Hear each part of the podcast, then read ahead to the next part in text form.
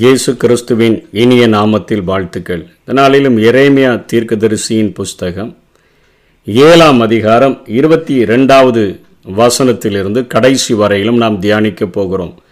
நேற்றைய தினத்தில் முதல் பகுதியாக கர்த்தருடைய ஜனங்கள் தேவனை பார்க்கிலும் அந்த ஆலயத்திற்கு அதிகமாக முக்கியத்துவம் கொடுத்து அந்நியர்கள் யாரும் இதற்குள்ளே வர முடியாதபடி தேவன் இதற்கு மிகப்பெரிய பாதுகாப்பை கட்டளையிட்டிருக்கிறார் என்று தங்களுக்குள்ளே நினைத்து கொண்டு தங்களுடைய கிரியைகளை தங்களுடைய செயல்களை சீர்படுத்தாமல் பாவத்தில் வாழ்ந்தபடியினால எரேமியா எப்படி சீலோ அழிக்கப்பட்டதோ உடன்படிக்கை பெட்டி இருந்த அந்த சீலோ எப்படி அழிக்கப்பட்டதோ அதே போல் எருசலேமும் மண்மேடாக மாற்றப்படும் என்று அவர் எச்சரித்ததை நாம் பார்த்தோம். இன்றைக்கும் தேவ சமூகத்தில் இரவும் பகலும் நம்முடைய சகோதரர்கள் மேலே குற்றம் சுமத்துகிற பொருட்டு சாத்தான் தேவ சன்னிதானத்துக்கே போகக்கூடியவனாகத்தான் இருக்கிறான். யோபுவில் நம்ம தெளிவாக ஒன்றாம் அதிகாரம் ஆறாம் வசனத்தில் பார்க்கிறோம். தேவ புத்திரர் ஒரு நாள் தேவ சன்னிதானத்தில் போய் நிற்கும்போது சாத்தானும் அவங்க சன்னதியில் போய் நின்றான் என்று சொல்லி நம்ம பார்க்கிறோம். இரவும் பகலும் நம்முடைய தேவனுக்கு முன்பாக நம்முடைய சகோதரர்கள் மேலே குற்றம் சுமட்டுகிற பொருட்டு வெளிப்படுத்தல் பன்னிரெண்டு பத்தில் பார்க்கிறோம். ஆகவே நம்ம நினைத்து கொள்ளுகிறோம் இப்படிலாம் நம்ம ஒரு பரிசுத்த ஸ்தலத்துக்குள்ளே போயிட்டோன்னா சத்துரு நம்மை தொட முடியாது என்று நினைக்கிறோம் அல்ல. நம்முடைய கிரியைகள் நம்முடைய செய்கைகள் பரிசுத்தமாக இருந்துச்சுன்னு சொன்னால் ஆண்டவர் நமக்கு ஒரு மிகப்பெரிய வேலி அடைத்து நம்மை பாதுகாக்கக்கூடியவராய் இருக்கிறார் என்கிற ஒரு உண்மையை நாம் தெளிவாக அறிந்து கொள்ள வேண்டும். அதைத்தான் எரேமியா சொல்ல முற்படுகிறார். இப்போ இந்த அதிகாரத்தில் இருபத்தி ரெண்டாம் வசனத்தில் அவர் சொல்லுகிறார் நான் உங்கள் பிதாக்களை எகிப்து தேசத்திலிருந்து அழைத்து வந்த நாளிலே தகன பலியை குறித்தும் மற்ற பலிகளை குறித்து நாம் அவர்களோட பேசினதையும் கட்டளையிட்டதையும் பார்க்கிலும் என் வாக்குக்கு செவி கொடுங்கள் அப்பொழுது நான் உங்கள் தேவனாய் இருப்பேன் நீங்கள் என் ஜனமாய் இருக்கு இருப்பீர்கள்.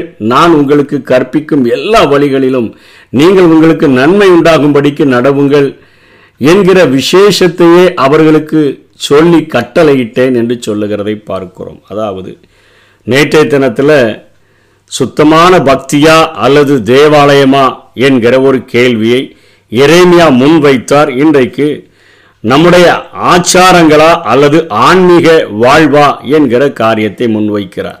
ஆச்சாரியங்கள் என்பது அவர்கள் ஒவ்வொரு பாவத்திற்காக தங்க ஒரு மாட்டையோ அல்லது ஒரு ஆட்டையோ அல்லது இரண்டு புறா குஞ்சுகளையோ அவர்கள் தெரிந்து கொண்டு தங்கள் வசதிக்கேற்ப அவர்கள் அந்த பாவ நிவாரணம் செய்யும்படியாக பலி செலுத்துகிறதற்கான ஆச்சாரங்கள் அவர்களுக்கு கொடுக்கப்பட்டிருந்தது. எப்படியாகிலும் திரும்ப திரும்ப அவர்கள் இந்த பலிகளை செலுத்தும் பொழுது மன சங்கடப்பட்டு மனஸ்தாபப்பட்டு அவர்கள் இந்த பாவத்தை விட்டு விடுவார்கள் என்பதற்காகத்தான் ஒரு ஆன்மீக வாழ்வினுடைய கட்டமைப்புக்காகத்தான் இந்த ஆச்சாரங்கள் அவர்களுக்கு கொடுக்கப்பட்டிருந்தது. ஆனால் அவர்கள் ஆச்சாரங்களை முக்கியத்துவப்படுத்திவிட்டு ஆன்மீக வாழ்க்கையை இழந்து விட்டவர்களாக காணப்பட்டார்கள். விசுவாசமும் ஒரு பரிசுத்தமான பக்தியுமே ஆன்மீக வாழ்வின் ஜீவனாக இருக்க வேண்டும் என்று ஆதன் ஆண்டவர் எதிர்பார்த்தார். அதனால தான் சொல்கிறாரு அந்த பலிகளை தகன பலிகளை பார்க்கிலும் நான் அவர்களோடு கூட பேசினதை கட்டளையிட்டதை பார்க்கிலும் என் வாக்குக்கு செவி கொடுங்கள் என்று சொல்லுகிறார். ஒரு பரிசுத்தம் தான் முக்கியம். விசுவாசம் முக்கியம். சு அதாவது பரிசுத்த வாழ்க்கை என்பது முக்கியம்.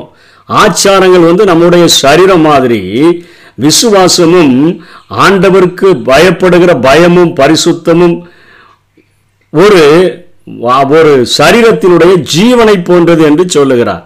அதாவது விசுவாசமும் தேவ பக்தியும் இல்லாத ஒரு ஆச்சார வாழ்வானது ஒரு உயிரற்ற பிணத்தை போன்றது என்பதை இங்கே எரேமியா விளக்குகிறதற்கு முற்படுகிறார். இஸ்ரவேலர்கள் ஆச்சாரங்களை முக்கியத்துவப்படுத்தி அதாவது பலிகளை முக்கியத்துவப்படுத்தி தேவ பக்தியை கைவிட்ட பொழுது எரேமியா ஒரு மனம் திரும்புதலுக்கான ஒரு அழைப்பை இங்கே கொடுக்கிறதை பார்க்கிறோம். ஒன்று சாமுவேல் பதினைந்தாம் அதிகாரம் இருபத்தி ரெண்டாம் வசனத்திலையும் கூட சாமுவேல் தீர்க்கதரிசி அழகாக சொல்லுகிறார். அதற்கு சாமுவேல் கர்த்தருடைய சத்தத்திற்கு கீழ்ப்படுகிறதை பார்க்கிலும் சர்வாங்க தகனங்களும் பலிகளும் கர்த்தருக்கு பிரியமா இருக்குமோ? பலியை பார்க்கிலும் கீழ்ப்படிதலும் ஆட்டுக்கடாக்களின் இனத்தை பார்க்கிலும் செவி கொடுத்தலே உத்தமம் என்று சொல்லுகிறதை நாம் பார்க்கிறோம். சங்கீதக்காரனும் அதைத்தான் ஐம்பத்தி ஓராம் சங்கீதத்தில் சொல்லுகிறார் பலியை நீர் விரும்புகிறதில்ல. விரும்பினால் செலுத்துவேன். தகன பலிகளும் உமக்கு பிரியமானதல்ல. தேவனுக்கு ஏற்கும் பலிகள் நொறுங்குண்ட ஆவிதான். தேவனே நொறுங்குண்டதும் நறுங்குண்டதுமான இருதயத்தை நீர் புறக்கினீர் என்று சொல்லி. அங்கே ஆண்டவருக்கு செலுத்தக்கூடிய ஆச்சாரங்கள் பலிகளை பார்க்கிலும் ஆண்டவருடைய செ- காரியங்களுக்கு வார்த்தைகளுக்கு செவி கொடுத்து கீழ்ப்படிவதே அதுதான் வாழ்க்கையில. அது நமக்கு ஜீவனாக இருக்கும். ஆச்சாரம் என்பது நம்முடைய சரீரத்தை போன்றது. விசுவாசமும் தேவனுக்கு கீழ்ப்படிந்து பரிசுத்தமாய் வாழ்கிறதும் அது நம்முடைய வாழ்க்கையில ஒரு ஜீவனை போன்றது என்று சொல்லி இங்கே இறைமையா சொல்லித்தான் ஒரு பரிசுத்த வாழ்க்கைக்கு நேராக மனம் திரும்பி வரும்படியாக அவர் அழைப்பு கொடுக்கிறதை பார்க்கிறோம். ஆனால் அவங்க என்ன செய்கிறாங்க அவர்களோ அதை கேளாமல் தங்கள் செவிகளில் சாயாமலும் போய் தங்கள் பொல்லாத இருதயத்தில் இருதயத்தின் யோசனையின்படியும் இருதயத்தினுடைய அந்த யோசனை கடினத்தின்படி அவர்கள் நடந்து முன்னிட்டு அல்ல பின்னிட்டே போனார்கள். கொஞ்சம் ஸ்டெப்பு முன்னாடி எடுத்து வச்சு வருவாங்கன்னு பார்த்தோம். அவங்க முன்னாடி வருகிறதற்கு பதிலாக. அவர்கள் பின்னாடி போயிட்டாங்க அப்படின்னு சொல்லிட்டு இருபத்தஞ்சாம் வசனத்தில் தொடர்ந்து பேசுகிறார். எகிப்து தேசத்திலிருந்து புறப்பட்ட நாள் முதல் இந்நாள் வரையிலும் தீர்க்கதரிசியாகி என் ஊழியக்காரரை தினந்தினம் உங்கள் அண்டைக்கு நான் அனுப்பினேன். எனக்கு தேவை உங்கள் சரீரம். அது தேவாலயமாக மாற்றப்பட்டு அது ஒவ்வொரு நாளும் அது பரிசுத்தமாக இருக்கணும்னு நினச்சி தான் நீங்கள் பரிசுத்தமாக இருக்கணும்னு நினச்சி தான் நான் ஸ்தலத்தை அல்ல இடத்தை அல்ல உங்களை பரிசுத்தப்படுத்தும்படியாகத்தான் தீர்க்கதரிசியாகிய என் ஊழியக்காரரை நான் தினம் தினம் உங்களிடத்தில் அனுப்புனேன். ஆனால் நீங்கள் என் சொல்ல கேட்கல. எனக்கு செவி சாய்க்கல. கழுத்தை கடினப்படுத்தி தங்கள் பிதாக்களை பார்க்கிலும் நீங்கள் உங்கள் அதிகமான பொல்லாப்பை செய்கிறவர்களாக நீங்கள் வாழ்ந்து விட்டீர்கள் என்று சொல்லி இங்கே இறைமையாக எச்சரிக்கிறார். இன்றைக்கி தற்காலத்திலும் ஆச்சாரம் மிகுந்த கிறிஸ்தவ வாழ்க்கை தான் அதிகமாக காணப்படுகிறது. சபை பிரிவுகள் அனைத்திலும் இது சகஜமாக இருக்குது. அந்த காரியம் செய்தோம் இந்த காரியம் செய்தோம் என்று சொல்லி ஆச்சாரங்களை செய்துவிட்டு தனிப்பட்ட வாழ்க்கையில் ஆண்டவரோடு கூட நெருங்கி வாழாத ஒரு சூழ்நிலைகள் தான் காணப்படுது.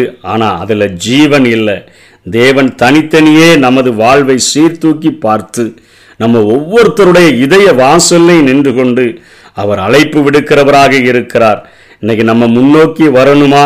இல்லை பின்னோக்கி போகணுமா என்பது நம்முடைய கரங்களில் தான் இருக்குது என்று சொல்லி இங்கே ஆச்சாரங்களா அல்லது ஆன்மீக வாழ்க்கையா என்று சொல்லி எது சிறந்தது என்பது போல இங்கே இறைமையா பிரசங்கிக்கிறதை பார்க்கிறோம். கடைசியாக நரகத்தை குறித்த ஒரு எச்சரிப்பையும் கொடுத்தவர் முடிக்கிறார். இறைமையா ஏழாம் அதிகாரம் முப்பத்தி ஒன்றிலிருந்து முப்பத்தி நாலு வரையிலும் பார்த்தோம்னா இன்னும் குமாரரினுடைய பள்ளத்தாக்கில் தோப்பேத்தின் மேடைகளை கட்டினார்கள் என்று சொல்லப்படுத நான் அதை கட்டளையிடலை என் மனசில் தோன்றலை.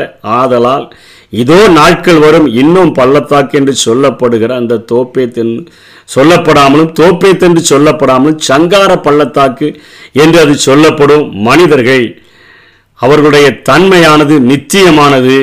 அவங்க பாவம் செஞ்சாங்கன்னா அவங்க நரண அவர்களுக்கு கொடுக்கப்படுகிற நரக தண்டனையும் நிச்சயமானது என்பதை விளக்குவிக்கும் வண்ணமாக இங்கே எரேமியா இன்னும் பள்ளத்தாக்கையும் தோப்பேத்தினுடைய மேடைகளையும் குறித்து பேசுகிறார்.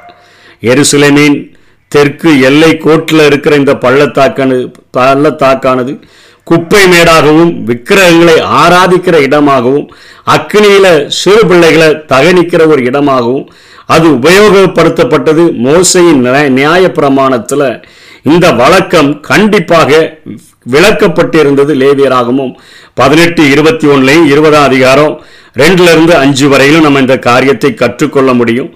இந்த இடத்தில்தான் யூத சரித்திரத்திலேயே காணப்பட்ட மிகவும் பொல்லாத பாவங்கள் இங்கே செய்யப்படக்கூடியதாக இருந்தது. இன்னும் பள்ளத்தாக்கு என்ற வார்த்தையில் இருந்துதான் எபிரேய மொழியில கெஹினோம் என்கிற வார்த்தையும் கிரேக்க மொழியில ஹீனா என்ற வார்த்தையும் வந்தது.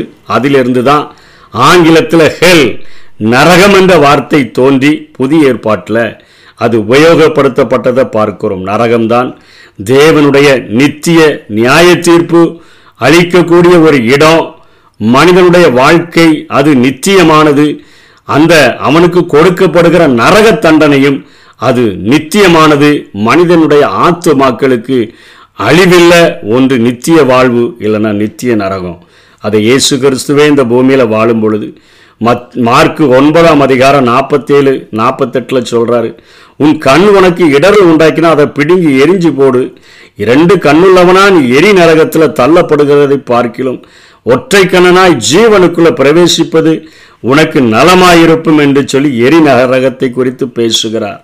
நாற்பத்தெட்டாம் வசனத்தில் அங்கே அவர்கள் புழு சாகாமலும் அக்கினி அவியாமலும் இருக்கும். இந்த அதிகாரத்தில் தேவாலயமா அல்லது சுத்தமான பக்தியா என்கிற காரியத்தில் ஆண்டவரோடு கூட தனிப்பட்ட வாழ்வில் நான் பரிசுத்தமாய் வாழ சுத்தமுள்ள ஒரு பக்தியோடு கூட வாழ நான் விரும்புகிறேன் என்கிற காரியத்தையும் இன்றைக்கு ஆலயத்தில் நியமிக்கப்பட்டிருக்கிற அதாவது பாரம்பரிய அந்த காரியங்களா ஆச்சாரங்களா அல்லது ஆன்மீக வாழ்க்கையா என்கிற காரியத்தில் ஆன்மீக வாழ்க்கையை தெரிந்து கொண்டு வாழ்ந்தோன்னு சொன்னால் நாம் நித்திய நித்திய காலமாக அவரோடு கூட வாழ்கிற ஒரு வாழ்க்கையை பெற்றுக்கொள்ள முடியும்.